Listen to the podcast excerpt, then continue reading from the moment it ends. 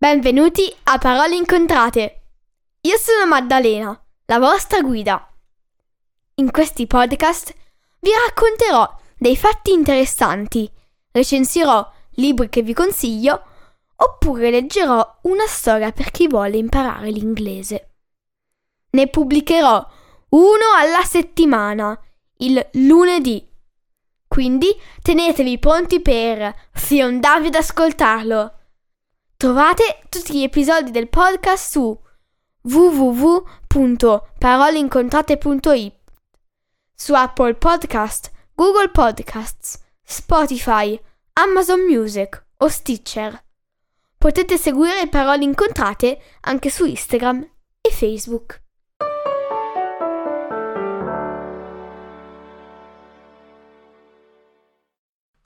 Ciao a tutti! Oggi recensirò il libro Tartarughe all'infinito di John Green. Aza Holmes ha 16 anni e abita con la madre in riva a un fiume. Dalla perdita del padre i suoi pensieri sono compromessi. Ogni giorno è più insopportabile, non riesce a uscirne fuori. Sono come una spirale che diventa sempre più piccola. In particolare, Aza è terrorizzata dal fatto che dei batteri cattivi entrino nel suo corpo e tutto può provocarlo. Quello che mangia, che beve, stringere la mano a una persona, abbracciarla. Per questo la ragazza si provoca ripetutamente un taglio sul polpastrello del dito per far uscire il batterio, per sentirsi meglio, per uscire dalla spirale. Ma non ci riesce. Qual è il suo ruolo nel mondo? D'altronde non è altro che un organismo, uno strumento che respira, un altro tra tutti quelli presenti sulla Terra, nell'universo. Certo, Azza va dallo psicologo, ma non aiuta. Nessuno può capire cosa succede nella sua testa. Un giorno, la sua migliore amica Daisy le dice che il famoso milionario Russell Pickett è scomparso per scappare dalla legge. Infatti, ha commesso molte frodi e inganni per arrivare alla ricchezza e alla fama. Mirando la ricompensa di 100.000 dollari, che sarebbe stata consegnata a chi, av- a chi avrebbe dato informazioni sull'uomo, Daisy convince Aza, che conosceva il figlio del milionario, Davis, a indagare. Così le due amiche che remando lungo il fiume sbloccano ricordi appartenenti alla loro infanzia felice, raggiungono la recinzione del terreno della grossa residenza dei Pickett ed entrano furtivamente. Ma non abbastanza.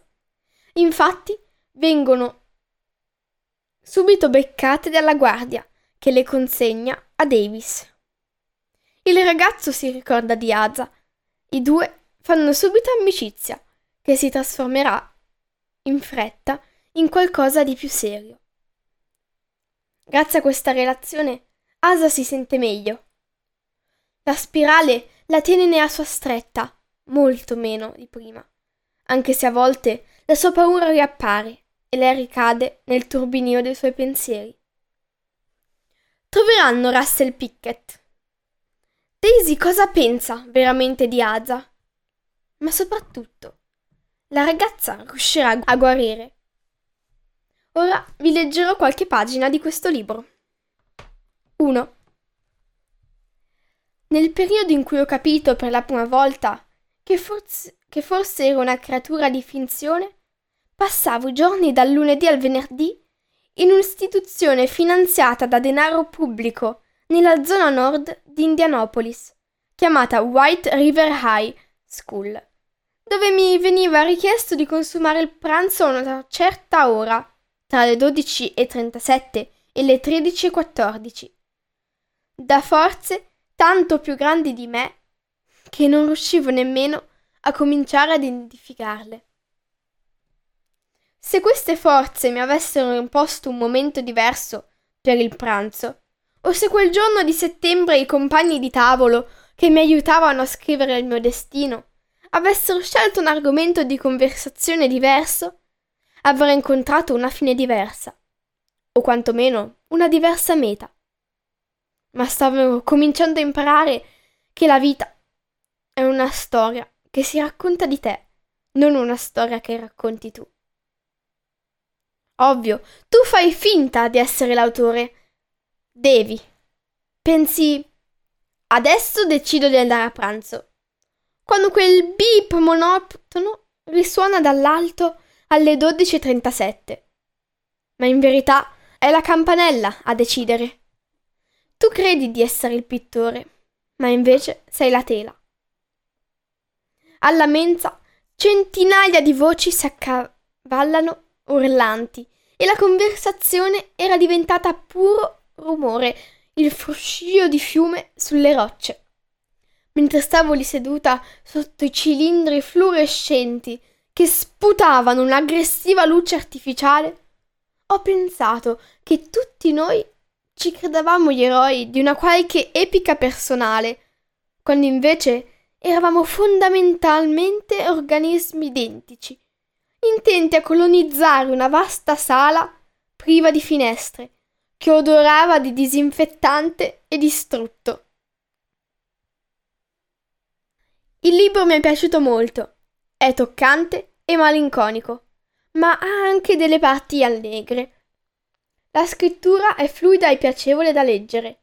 La trama è intrecciata bene, con alcuni colpi di scena e molta suspense. Non so chi potrebbe essere il mio personaggio preferito, perché ognuno è particolare e mm, bello a suo modo. Consiglierei Tartaruga all'infinito ai ragazzi dai 13-14 anni, perché colpisce duro e fa riflettere sui valori della vita. Grazie e alla prossima settimana. A presto!